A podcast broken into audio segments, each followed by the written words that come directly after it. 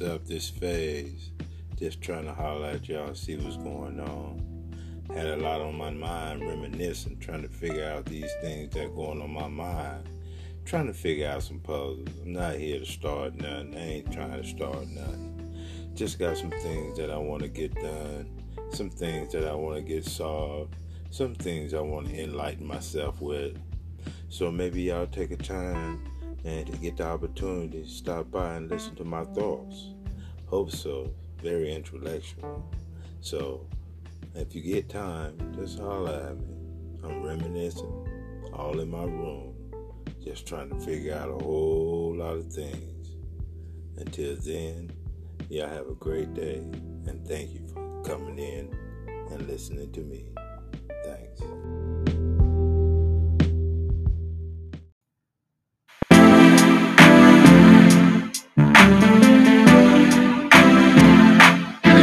We just talk? Can we just talk? Talk about where we're going before we get lost. Let me our thoughts. Can't get what we want without knowing. Christian Zionists in America have no idea that the people living in Israel are not native, Pal- well, s- the area of Palestine, Israel, whatever you want to, they were not born there. They immigrated from Europe. Ashkenazi Jews. They were Ashkenazi Jews who came in from Europe and with the rifle took the land. They, God didn't give it to them. They, they took it at the point of a rifle shooting Arabs and they killed Muslims and Christians. They slaughtered them. Massacres. Women, children. Horrible massacres. That is the history of Israel 1948. And I dare any Christian Zionist to prove me wrong because I can show you the historical records of the massacres that took place in 48. They were horrible. Absolutely horrible. The people who were killed. And because of that, the the Arabs developed a, a fury, an anger that that European Ashkenazis just flooded in to Palestine and violently pushed them off their land. Most Christian Zionists in America immunization panel has recommended that folks get their COVID booster this fall. Just curious if we have a sense of when that's going to be available here in Alberta and if the province is going to be launching any kind of campaign to encourage people to do that. And I guess personally, if if you yourself are planning to get the shot. I'll let um, Minister LaGrange tell you. I think we're just, I think we're just uh, uh, preparing the final details on just release on that. Before you, before that, would you be getting the shot? Look, I'm, I'm a healthy person. I uh, I tend to take care of my immune system, and I I believe this is something I should talk about with my doctor, not politics, and not uh, media. Sorry. Um, Thank you for the question. And, and yes, we just uh, received information from the federal government in terms of when we will be seeing those uh, vaccination, um, those vaccines available to the province. So we're working through the process. Um, all, as always, um, Albertans uh, have, do have access for flu, um, influenza, RSV, etc. All of the various uh, vaccines that are available. So once we have that information, we'll get it out as soon as possible. As part of the normal course of business, typically vaccines are available the end of of um, uh, September, beginning of October. So we anticipate that information coming very shortly. Just the same question to you, Minister LaGrange. Do you plan to get the shot? Uh, it depends which shot you're talking about. Like I'm, I'm, I'm looking. I, I'm very healthy as well. Um, I have a very healthy immune system, and uh, you know what? I, I also believe that this is a personal decision for individuals to make. Um, I, I will look at that uh, as as time progresses and what my my journey is. But again, this is a, a personal decision. People have to make it for themselves, for their children, and See, you see how they throwing getting the COVID shot, getting the COVID shot, getting the COVID shot. These people on the microphone, and the man asked them a question, and then they seem to me like I don't know y'all, like they ain't gonna get it. They don't even trust it. Why is they pushing it? Is it yeah, I'm gonna get it. Yeah, yeah. When it's time, I'm gonna get mine. Yeah, this and that and that. But they want to force feed you some poison. Y'all better listen to them. Let's analyze. Generation that is not hampered by the burdens of nostalgia. We are ready to look at Africa France relations with fresh eyes, with optimism and with confidence. To paraphrase Nelson Mandela, our choices must reflect our hopes and not our fears. We are not afraid to take our responsibility. You must find the courage to take yours. Because France cannot remain trapped in an outdated vision of the African continent. We have come to propose uh, solutions and to dialogue with you because we have a different, a more admirable future to propose. Not necessarily because we are going to be comf- comfortable about what will change, but because at this point, it is the only thing that makes sense. But before we present this vision to you, Mr. President, there are some profound truths that need to be told in order to clear the air. And that is why I invite Adele on stage to present the facts. Thank you very much.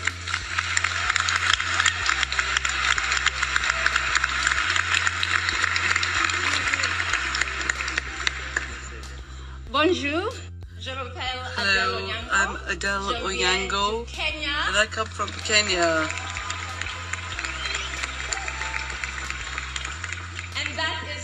As far as my French will take me. So, um, I, I'm really honored and happy to be here today um, because I think it is no secret that the current relationship between Africa and France is complicated. And in order for us to build a relationship that addresses issues that affect not only Africa, not only France, but the globe, then it's important for us to interrogate this very complicated relationship and ask ourselves three things. One, what is not efficient? Two, what is not ethical?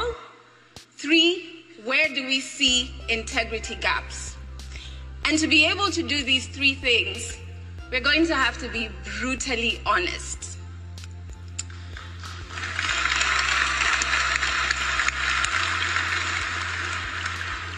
The history of colonization is understandably very important. For Africa, it's a path that is as painful as it is destructive. And the effects of colonization can still be felt to date. And I'm not just saying economically, but even on an interpersonal level. We, as Africans, feel the pain of colonization every single day. Now, the lack of a clear and strong acknowledgement of the continent's pain on this destructive past results in skepticism. And the absence of actions that will further push the acknowledgement is also a major issue in the current France and Africa relationship. In fact, the air of denial that France chooses to sit in is uncomfortable, not only for Africa, but also for France. And it does no good for either one of us.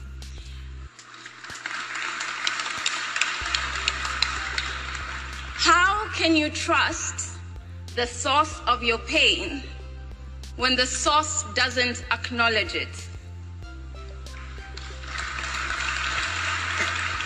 What we end up with is skepticism on what exactly does France stand for.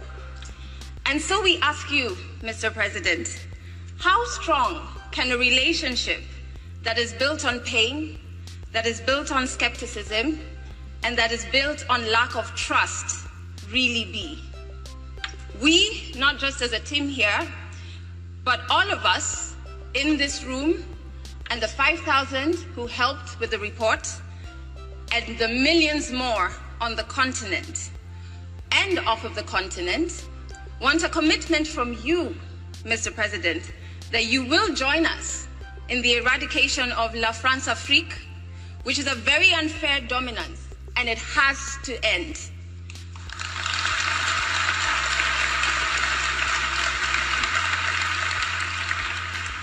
Furthermore, the breakdown in understanding what France fully stands for is fueled by the continued collaborations that France has with agencies, leaders, and individuals who have glaring integrity issues, whilst on the other hand, claiming to be standing for human rights. So, on one hand,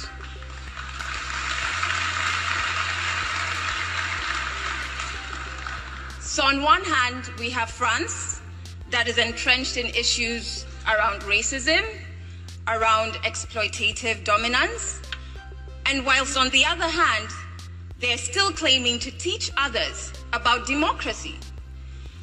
These are two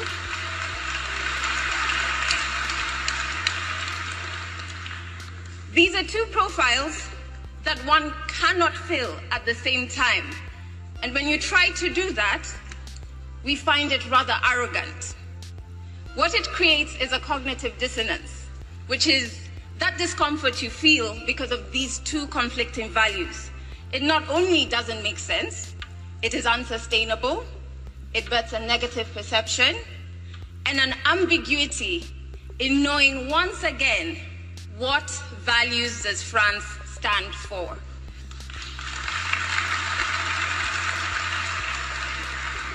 Now, it is very clear, I mean, because we are all here, that the current relationship is imbalanced. It's not collaborative, and in, in some instances, it's exploitative.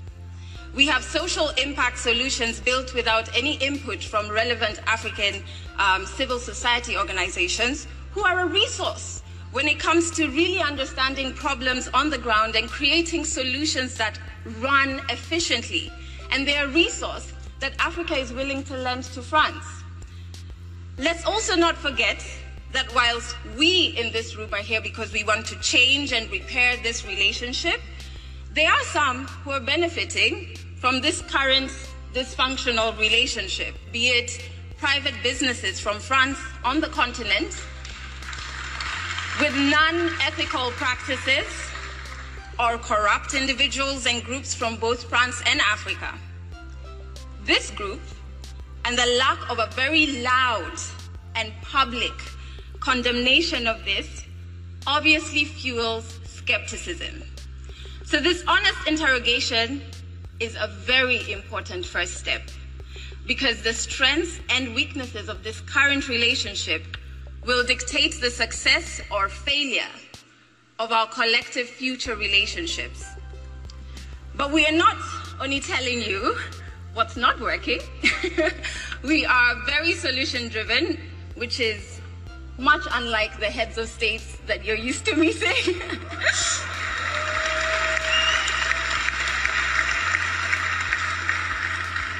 we know exactly what you need to commit to today, and we have a clear path on how we can achieve that. And that is what my brother Arthur will share with you. Artu, you trust? Tonight, I want to begin by showing you some pictures. Look at this. What you'll see looks like a spaceship landed in the middle of a desert of ice. But if you look carefully, you'll notice a Russian flag flying on top of a building. This is a Russian military base in the Arctic. It can house up to 150 soldiers. It has radar facilities, even an airfield where any type of plane can land. And this is just one base. Russia has amassed unprecedented military might in the Arctic. It has stationed soldiers, built air bases, and deployed advanced weapons. Now look at this. This is a nuclear powered icebreaker. Russia is building four of these at a shipyard in St. Petersburg. These vessels will be deployed in the Arctic to assert Moscow's dominance over the region. But why the Arctic? When did the North Pole become a front? Why would Russian soldiers be stationed in the cold and barren Arctic? And why are the Russians so keen on controlling this? President Vladimir Putin has a grand plan. The ice in the Arctic is melting rapidly. For the rest of the world, this is a climate crisis. But for Putin, it's an opportunity. At least that's how the Kremlin sees it. Russia could become the biggest beneficiary of climate change here. Let me explain how. Once the ice in the Arctic melts, it will open up a new shipping route, like this one. It is being called the Northern Sea Route. You could say this will be Russia's very own Suez Canal. It will dramatically reduce travel time from Asia to Europe. Right now, a shipping trip from Asia to Europe takes around 25 to 30 days if the Russian route opens. The same trip will take around 18 days, 1 8. And Moscow has plans to operate this route like a toll road. They want to charge you or any country for using it. And that's just the beginning.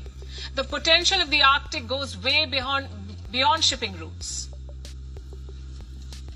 The receding ice in the Arctic is a $35 trillion opportunity. $35 trillion. The region contains a wealth of petroleum and natural gas. According to American estimates, this region could have around 412 billion barrels of oil, the kind of supply that could last for generations. It has deposits of minerals like iron ore, zinc, and lead, and precious metals like gold, diamond, and gemstones. NATO is sending a message to Russia. For the next two weeks, 250 military aircraft and 10,000 soldiers will dominate these skies. They're practicing how to respond to a Russian attack.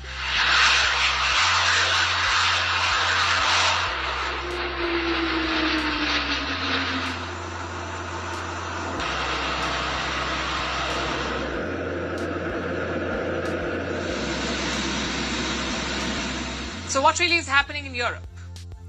NATO drills, the largest ever, the biggest air exercise in NATO's history. Germany is playing host. A total of 25 countries are taking part. This includes friends of NATO as well, countries like Japan. Japan has joined as an observer. And Sweden, which is still waiting to join the NATO. And what are these troops pre- preparing for? A potential war with Russia. Or should I say, another war with Russia, considering they're already fighting one. This exercise is quite deliberately taking place at a level that is not intended to contribute to escalation. It is, of course, a massive presence. It is also important to send a clear signal to Russia. So NATO is sending a message to Russia. Although the exercise is not a, a, new idea really, it was first thought of in the year 2018, four years after Russia annexed Crimea. These drills were meant to be a response. It Took them four years to think of a response and in the end, they chose to junk the plan. Then Russia invaded Ukraine, and more than a year into the war, NATO has finally come together to conduct an air drill. Full marks for promptness. From my perspective, we are sending a strong message here that we care about our security. And that, I think, is something that is needed more than ever since Russia's invasion of Ukraine. Germany is leading these drills. But what's the point of this exercise beyond making a point to Moscow? Testing and maintaining interoperability. In simple English, they're trying to see if they can fight as one force against Russia. The focus of the drills is Eastern Europe. In the next few days, the warplanes will practice maneuvers. They will fly towards the east every day, towards countries like Romania and Estonia. They're close to Russia and the war in Ukraine. And NATO is trying to show Moscow, and perhaps itself, how quickly it can deploy if the battle in Ukraine spills over. The implications are clear. They're preparing for a larger conflict. Eastern Europe has been militarized. The last pretenses of neutrality have been shed. You see, for decades, Brussels has avoided a conflict. And now they're actively gearing up for one. Europe is spending big money on arms. Again, I have some numbers. Europe's arms imports have increased by 47% in the recent past. Military spending is breaking records. Last year, Europe spent 13% more on its armies. By December 2022, Europe's defense spending crossed $200 billion for the first time ever. A part of this is going towards buying arms for Ukraine. But leading European nations, which profess neutrality for the longest time, are also arming themselves. And guess who they're turning to for the weapons? The United States of America. It has got meaty orders from its European friends. Germany is one of the biggest buyers. It has ordered 35 F 35 aircraft. The deal is worth over $8 billion. Then we have Poland. Ahead of Russia's invasion, Poland ordered 250 M1 Abrams tanks. How much did, they, did it cost them? Around $6 billion. The United Kingdom asked for a missile defense radar. The price tag was 700 million. Around the same time, Spain placed an order too. They wanted choppers from America. So the trend is quite clear. Europe feels threatened. It is arming itself and playing war games. A larger attack from Russia may become a self fulfilling prophecy. Is Vladimir Putin planning to attack NATO? It seemed impossible last year. Ukraine alone was a handful for the Russian army. But now new reports have emerged, new statements from Russia. They say Putin will target NATO's soft underbelly, the so called Achilles heel. And where exactly is that? Let me pull up the map for you. You can see Russia, Belarus, Poland, and the Baltic states. Now focus on this land between Poland and Lithuania. It's called Kaliningrad. This is Russian territory, Kaliningrad. Moscow took this land from Nazi Germany during the Second World War, and since then it's been theirs. Now, Kaliningrad is surrounded by two NATO states, Poland and Lithuania. But there is a land bridge to Russia's ally Belarus. This land bridge has a name, the Suwalki Gap or the Suwalki Corridor. It's around 100 kilometers long. It's sparsely populated, but it's NATO territory. The Suwalki Gap is shared by Poland and Lithuania. It's been called many things the most dangerous place on earth, NATO's soft underbelly, and NATO's Achilles heel. But why would Putin attack it? Well, for strategic reasons. The Suwalki Gap is the only way to go from Poland to the Baltics, the only land route.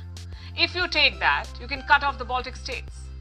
Three NATO nations would be isolated from their allies. That's Lithuania, Estonia, and Latvia. So, simply put, it's a choke point.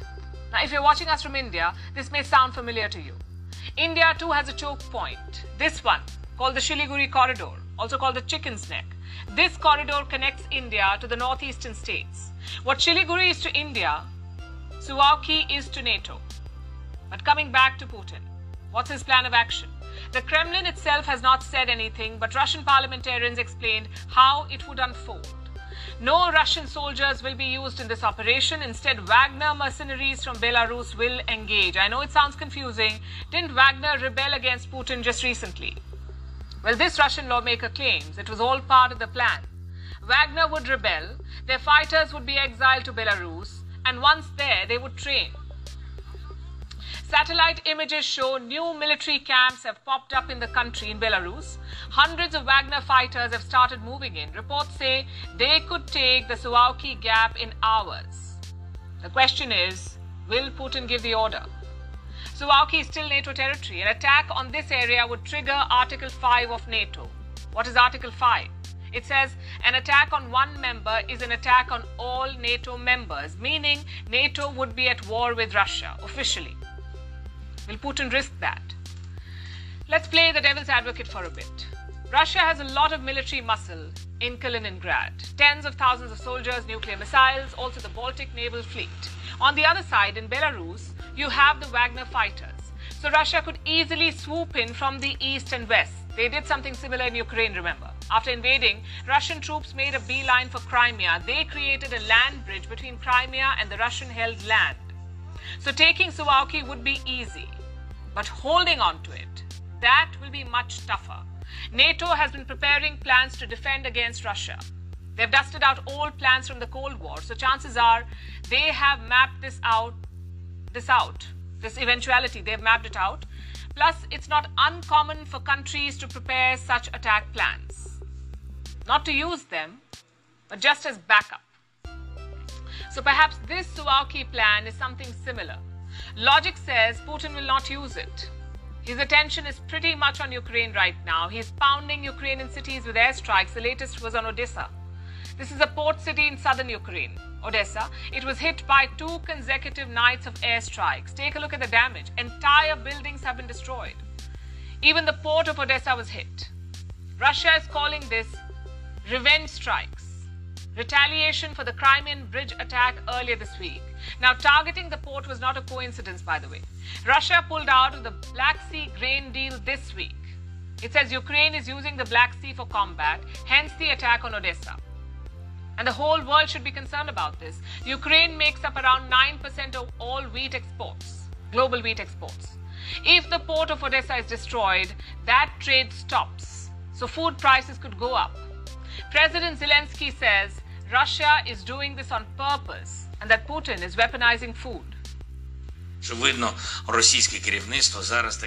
Obviously, the Russian leadership is now trying to provoke these crises. Without our exports, the deficit on the global market will unfortunately be very noticeable. And not only for the poorest countries. Different countries will feel it, from Libya and Egypt to Bangladesh and China. So Russia is on the offensive and so is Ukraine. Take a look at these pictures.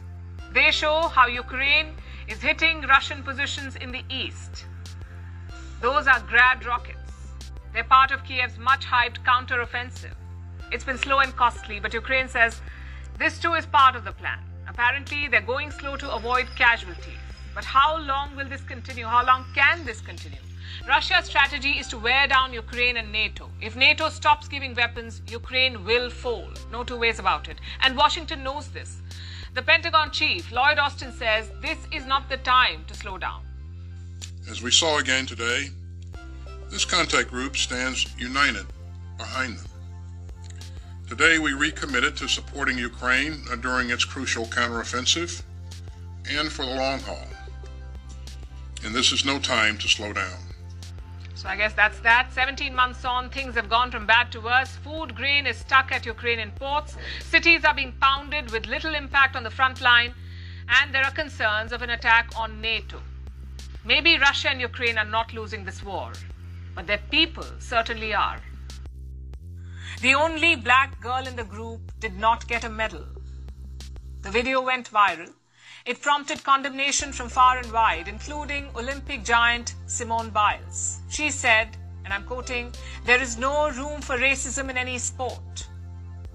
As international outrage and allegations of racism mounted, the Irish sports body issued an apology, a lukewarm one, 18 months after the incident. Now, the girl's family says too little too late, and they're right. Our next report tells you why. This video is from March last year. It shows a medal ceremony at a gymnastics event held in the Irish capital of Dublin. You can see young gymnasts lined up, patiently but excitedly awaiting their medal. Every girl gets a medal, except for one, the only black girl there. The sporting official avoids her and moves on to the next in line. At first, the young girl is surprised, doesn't understand what's happening.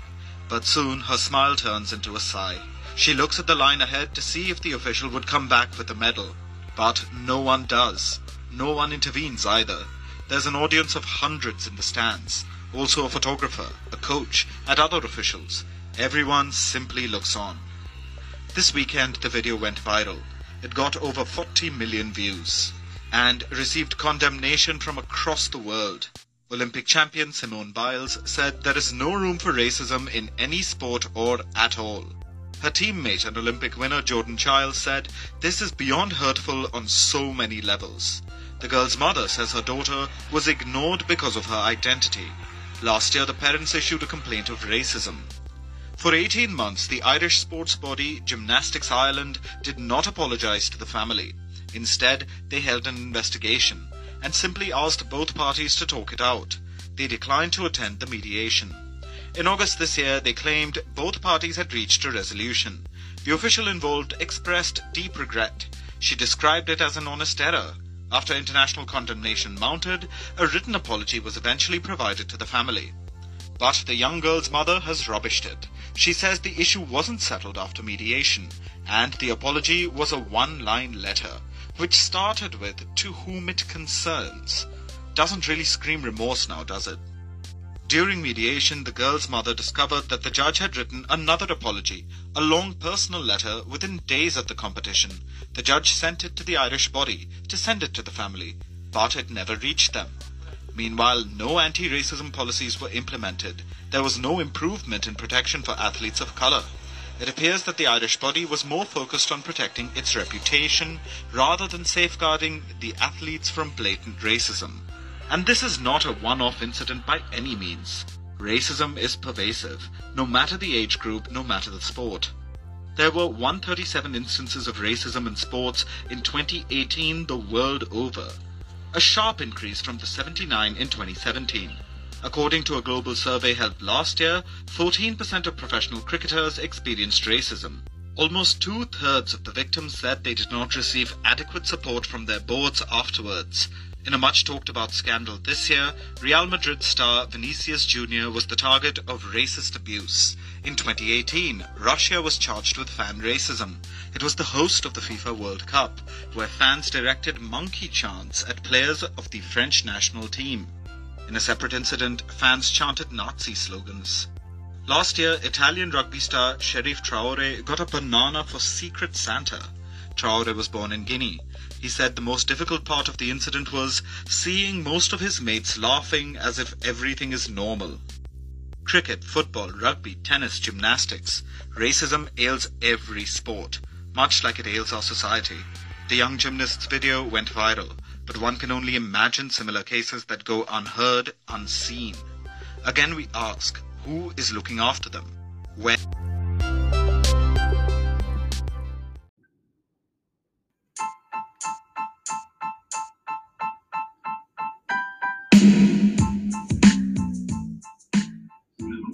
When chilling the world, I stay tuned to the Phase Podcast.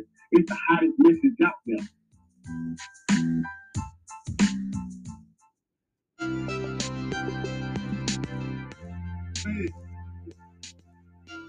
When I'm home chilling, I'm always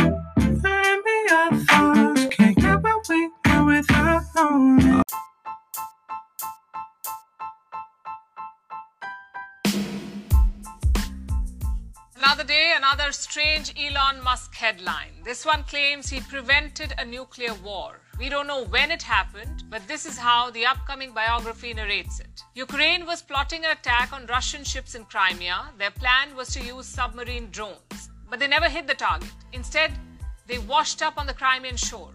The book claims that Elon Musk intervened. He secretly asked his engineers to disable Starlink near Crimea. And why did he do that? Apparently, Musk spoke to Russia's ambassador in the United States. He told him of the drone attack. The Russian envoy said there would be a nuclear response to this. So Elon Musk got spooked. He disconnected Starlink satellites. The book says Ukraine asked him to re- restore the connections, but Musk refused. He said the drone attack would lead to an escalation. Our story is not about Elon Musk, it's about this worrying trend. How can one company dictate the outcome or the course of a war? Russia is going to send military experts to North Korea to help them build all kinds of military equipment, rockets, you name it, weapons, all of these things. In return, North Korea is going to send 300,000 No, soldiers. 300,000 to 500,000 soldiers. And the first deployment will be about 20,000 soldiers in the name of Logistic Corps. Would those North Korean soldiers go into Ukraine to help mop that conflict up?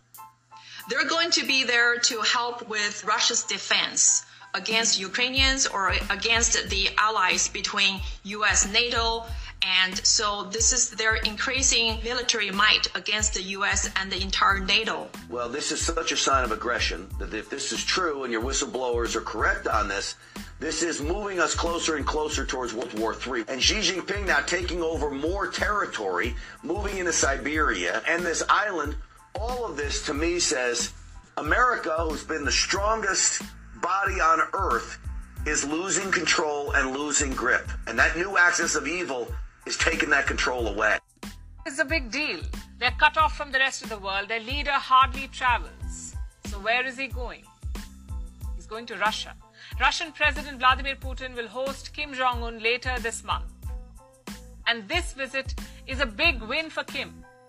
Not only is he stepping out of isolation, he seems to have some negotiating power this time. Reports say Russia is looking to get some weapons, and North Korea could be the one supplying them. What kind of weapons? And what does Kim want in return? Our next report has all the details.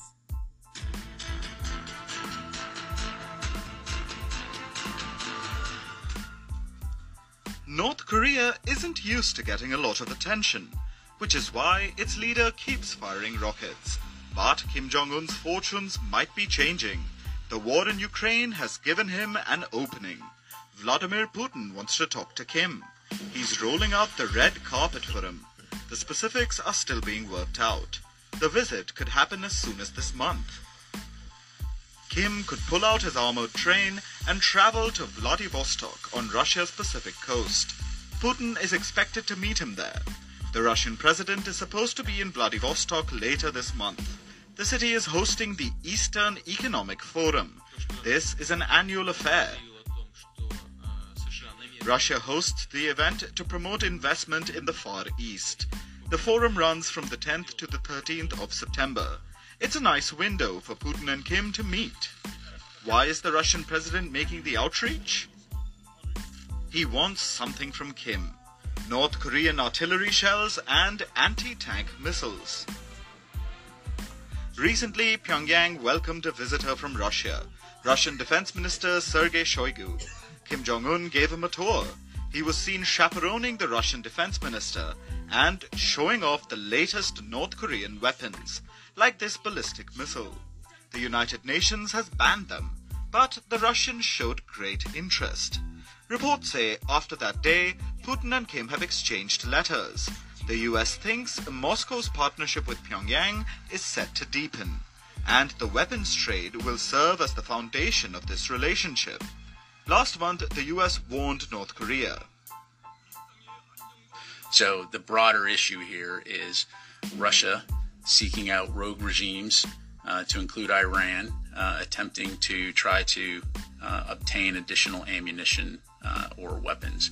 And so, again, we, we call on North Korea uh, to not negotiate with Russia or provide uh, any type of ammunition which could kill innocent civilians in Ukraine. But neither side is paying heed to Washington's threat. Kim seems prepared to supply arms to Russia in recent weeks, he has visited munition factories. Kim asked manufacturers to step up production. But his support won't come for free. The North Korean leader has two demands support for his nuclear and missile programs, and economic support in the form of food supplies. But more importantly, it's the photo op that matters. A meeting with Putin helps Kim. He can use it to fuel a new narrative. Uh, he wants to create an impression that he has Russian backing, which is partially true, but he wants to seriously emphasize it. He wants to get some military cooperation and assistance, maybe some sales of the North Korean weapons and ammunition. While appearances do matter, it remains to be seen how much bargaining power Kim Jong un really has. Last month, the Kremlin was asked about North Korea. Moscow revealed it wants to deepen ties, but it didn't say how far it's willing to go. Either way, Kim Jong un's travel itinerary is bound to create fresh challenges for America. Niger's military government has declared a new era in the country's history, saying it will be based on sovereignty and mutual respect with foreign partners.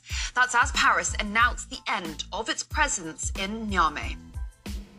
French troops and the French ambassador will leave Niger before the end of the year.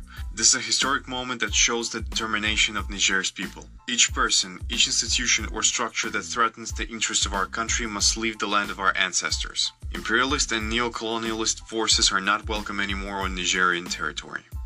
Strong words. The French President Emmanuel Macron made a dramatic U turn when he announced the withdrawal of his country's ambassador and troops from Niger.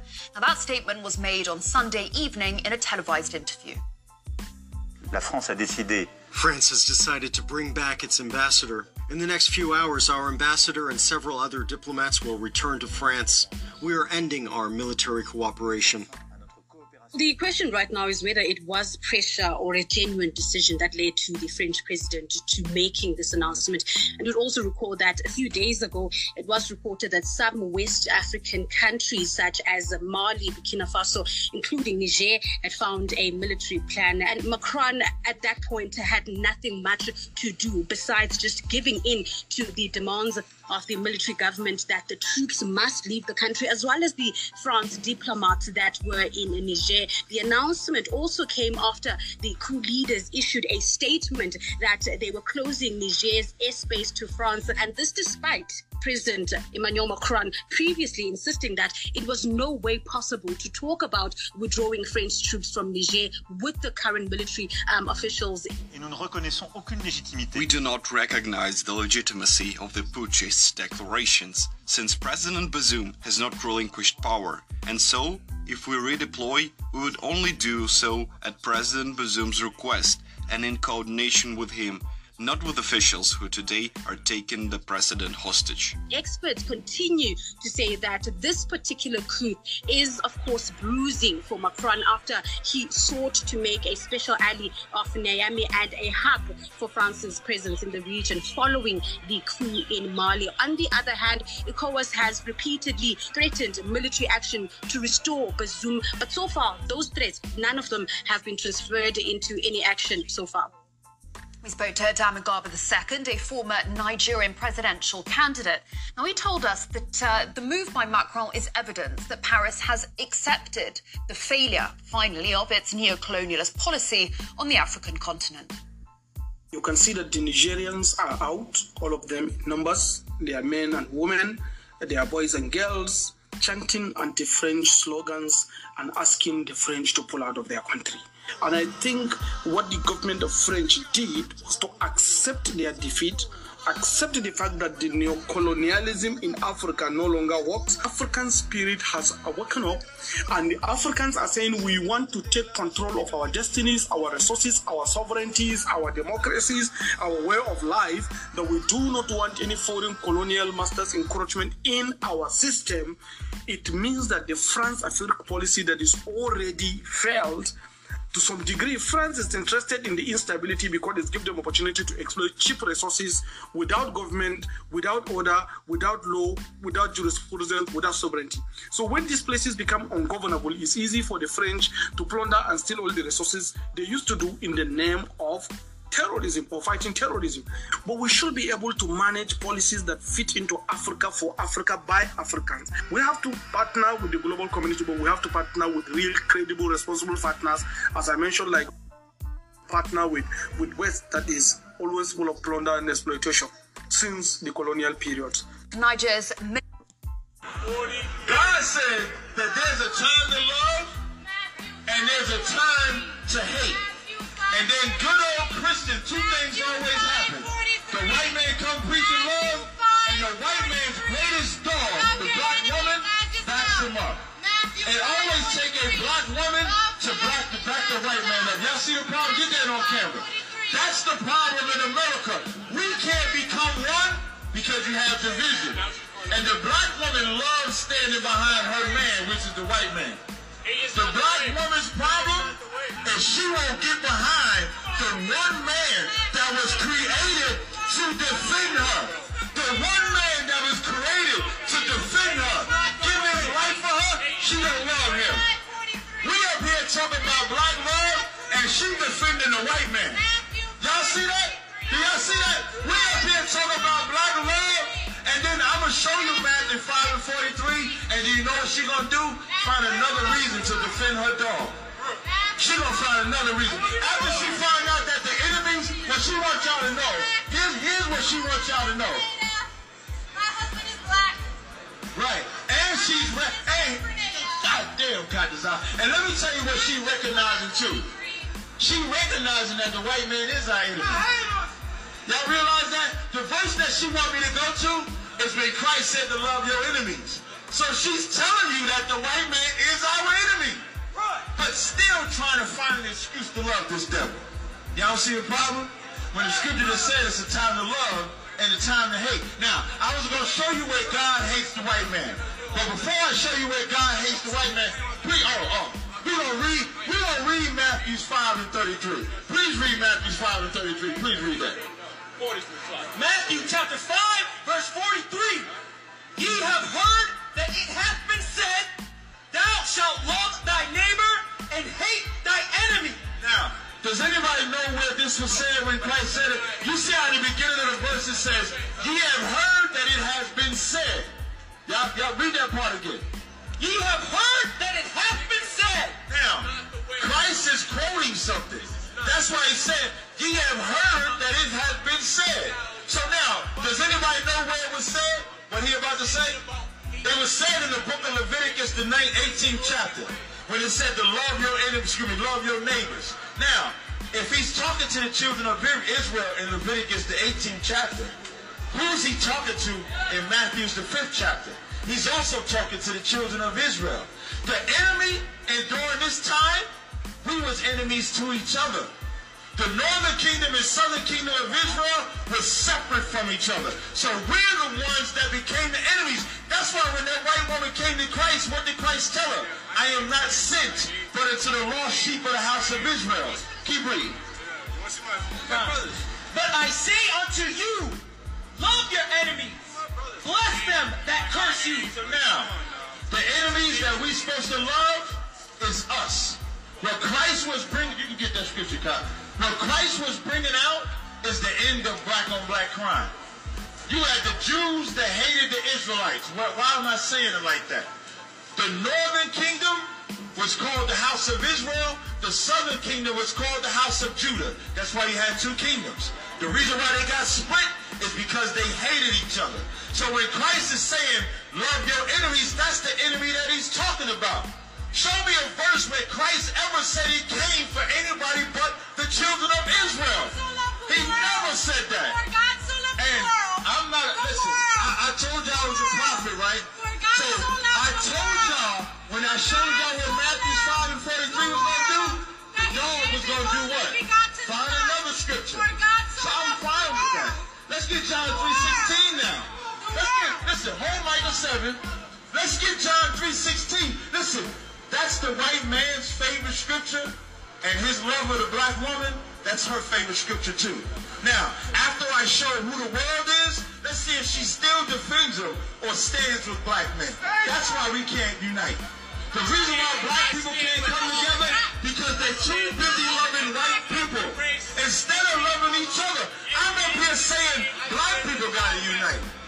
She recognized the white man as her enemy and is trying to find reasons to love him. Read John 3.16. Read. The book of John, chapter 3, verse 16. For God so loved the world. I got one question for the crowd. Just one question. When Christ said, for God so loved the world, who was he talking to? When he made this. Hold on, I'm gonna, don't answer yet. I'm going to read the whole thing first. Read it. For God so loved the world that he gave his only begotten Son, that whosoever believeth in him should not perish, but have everlasting life. Ain't that a beautiful scripture, y'all? Beautiful scripture. Now the question I got is when Christ made that statement, who was he talking to? Who knows the answer? Everyone. He was talking to everyone? He had no enemies. He was talking to everybody. Anybody else here? He, so he was who was he talking to when he when he said for God say again? He was talking to sinners, right? So he made that so what you said, sis, is that he made that statement to everybody when he said it, right? Let's find out the truth. Read John 3 and 1.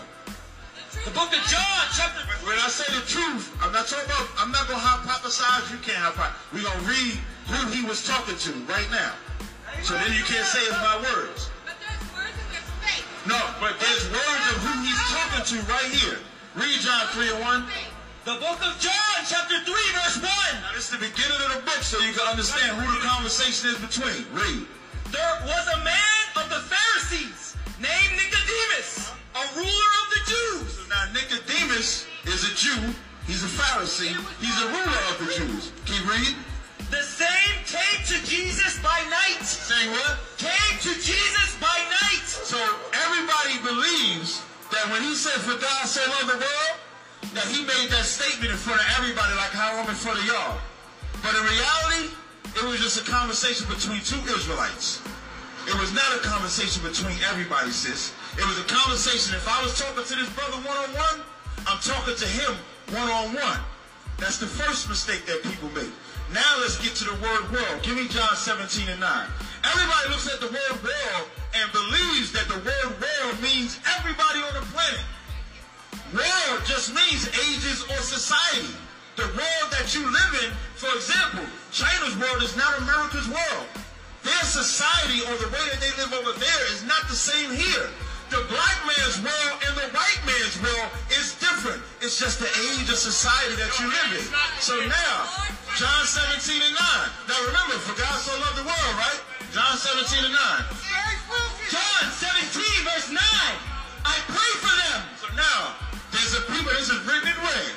There's a people that Christ prayed for. He said, I pray for them. Read. I pray not for the world. A what? Pray not for the world. A what? I pray not for the world. So why they bring in John 3.16? If John 3, I got you. I got this. I got you. Very cool. So now, if John 3.16 says, for God so loved the world, John 17 and 9 says, I pray for them, meaning I pray for certain people. I pray not for the world. Then we will first have to understand that there's a context when it comes to the word world. Wouldn't we have to agree? That depending on where you see it at, it could be talking about something different, right? Now, what if I can show you in the scriptures that the word world is talking about Israel? Can we then stop with John 3.16? I guarantee you can. Give me a second. There she does. You see how she ran away? The scripture said the wicked flee and no man pursued. Now, she made the statement. I answered it with scriptures, not my conjecture. And she ran away. That's the problem. Nobody wants to face the truth. One of the greatest things Christ said was, you shall know the truth, and the truth shall make you free. It didn't say the truth was going to make you feel good. And I know you think it feels good to love white people, but white people just want you to die. Either they want you to die, or they want you to make uh, money for them, or they want you to kill for them. You got Isaiah 45 and 17?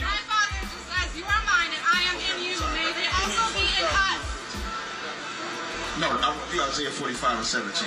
All right, you got Isaiah 40. Now remember, we talk about the word world. She brought up the word world. Now her white dog left. She, her white master left. Let's see how long she stayed. Now she said John 3:16, for God so loved the world. So let's see if Israel is called that world. Read Isaiah 45 and 17. Read. The book of Isaiah, chapter 45, verse 17. But Israel shall be saved. I love the Lord. I love her. And I love these goddamn scriptures. Read that again. But Israel shall be saved. Lord, the word just said Israel shall be saved. It didn't say the white man. It didn't say Africa.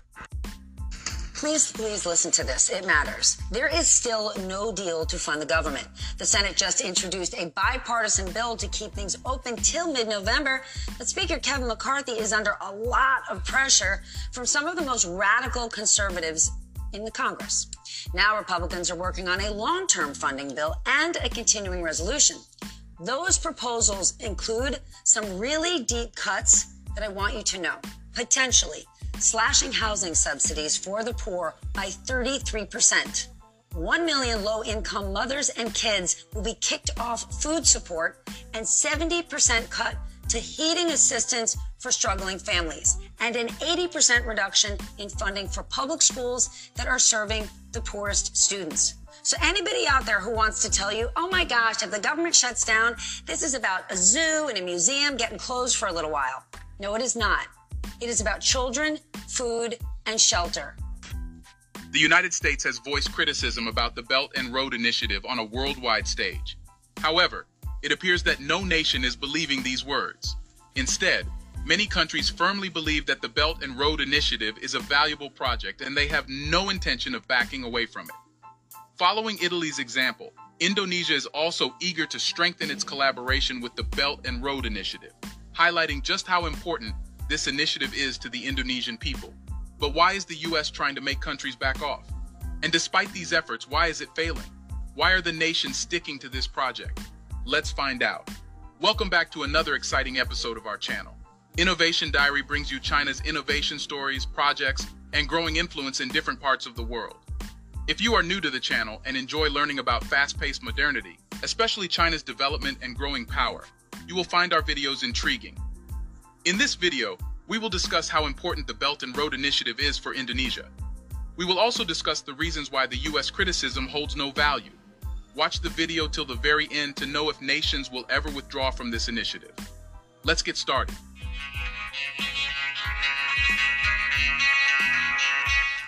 On September 6th, a significant development for the Belt and Road Initiative was taken, which not only tells us about China's importance, but also highlights how less the U.S. matters in the global landscape. China and Indonesia held discussions about potentially extending a multi-billion dollar Beijing-funded railway project. This project, a high-speed rail line, currently spans 142 kilometers and connects the Indonesian capital, Jakarta, to the city of Bandung.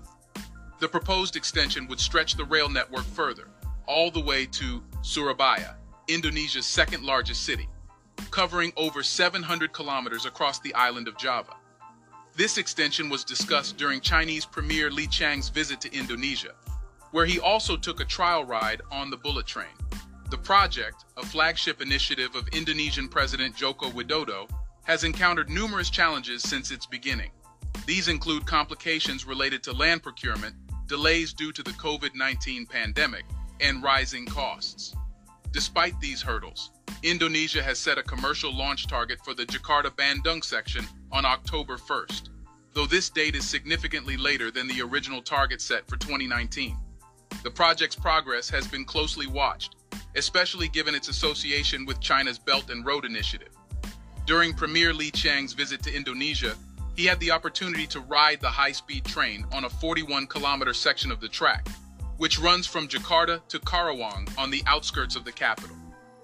This symbolic gesture highlighted China's commitment to the project and its potential extension. Li's ride not only signified the ongoing development of the railway, but also convinced people about the project's safety and operational readiness. Transport Minister Budi Karya Sumadi noted that the project had not yet received an operational permit from Indonesia's Transport Ministry. The permit was pending the results of safety checks.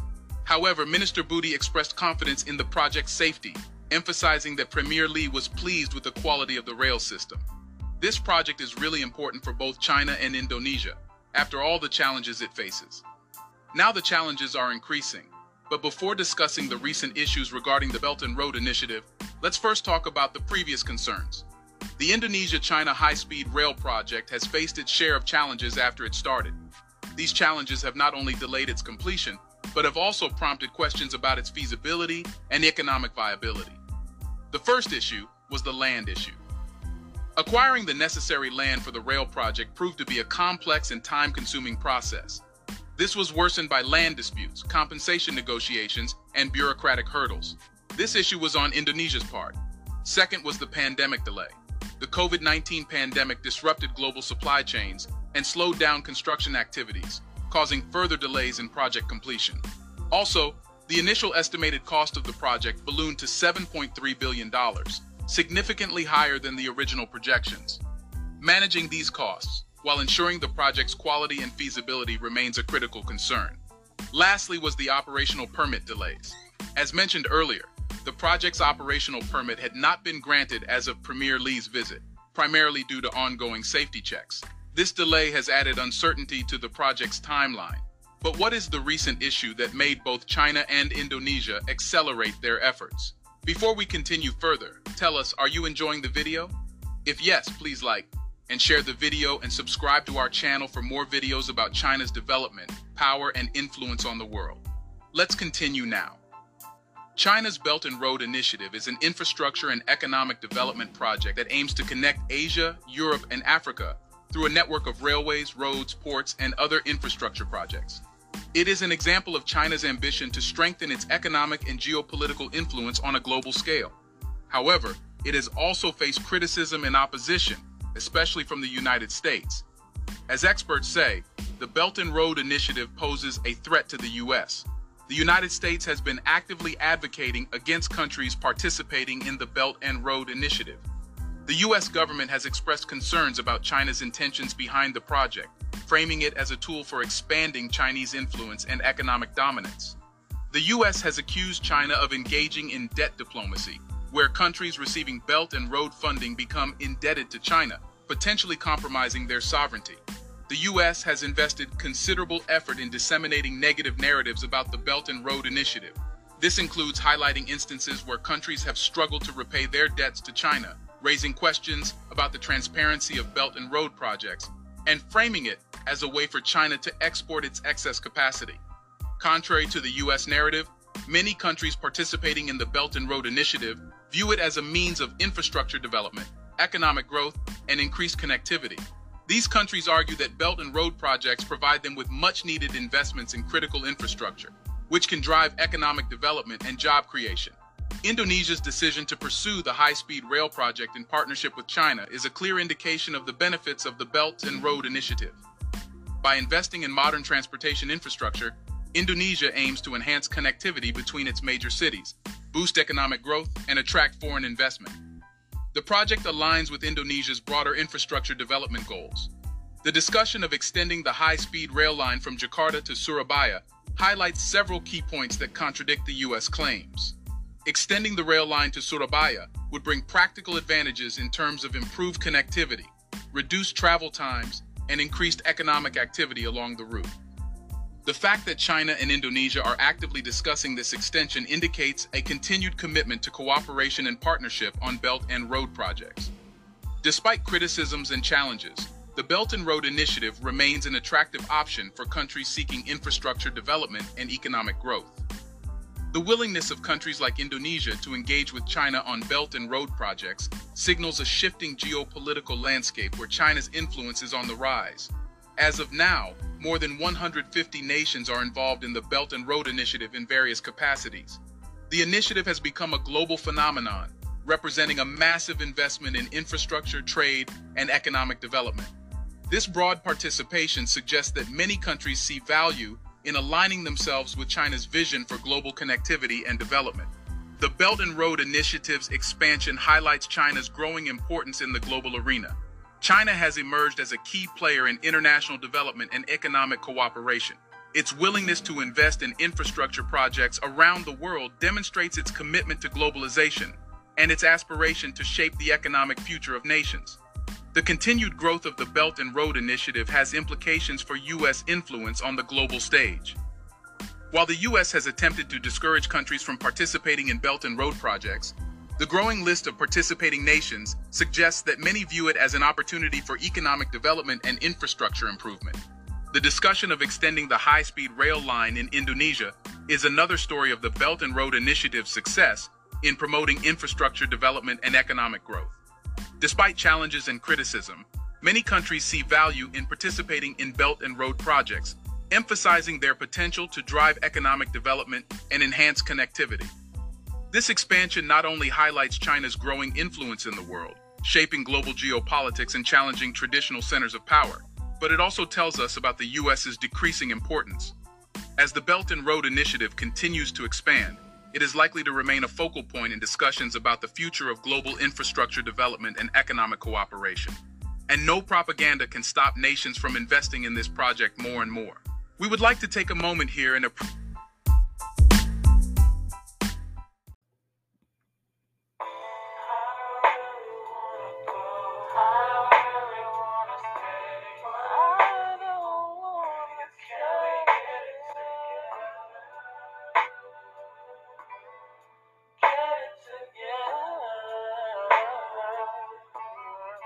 Buzz it on I that put the blue Oh. ribbon on the seats. The Habashada, God and the Prince of Peace. We a nation comprised of kings and priests. We're keeping up a sock and feasting weeks. Ever since the sense of Adam, we've been falling. We used getting that dirty money, not talk clean.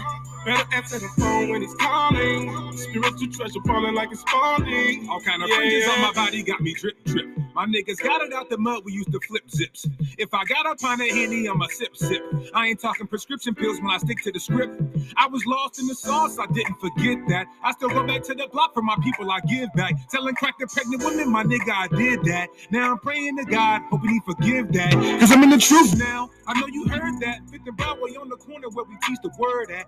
Ironically, that's the same place we used to serve packs. Had no love for my people, but I had to purge that. The scriptures are for us biased like it's food boo. Rep the blood of your shy like it's Suwu. Shout out to Haiti Levi, put that boo voodoo. We got it popping now. Who knew? I put the blue ribbon on the seats. Shot it. Lamb God and the Prince of Peace. We a nation comprised of kings and priests. We're keeping up a cycle and feasting weeks. Ever since the sense of Adam, we've been falling. Views getting that dirty money, not all clean. Better answer the phone when he's calling. Spiritual treasure falling like it's falling. Yeah, yeah.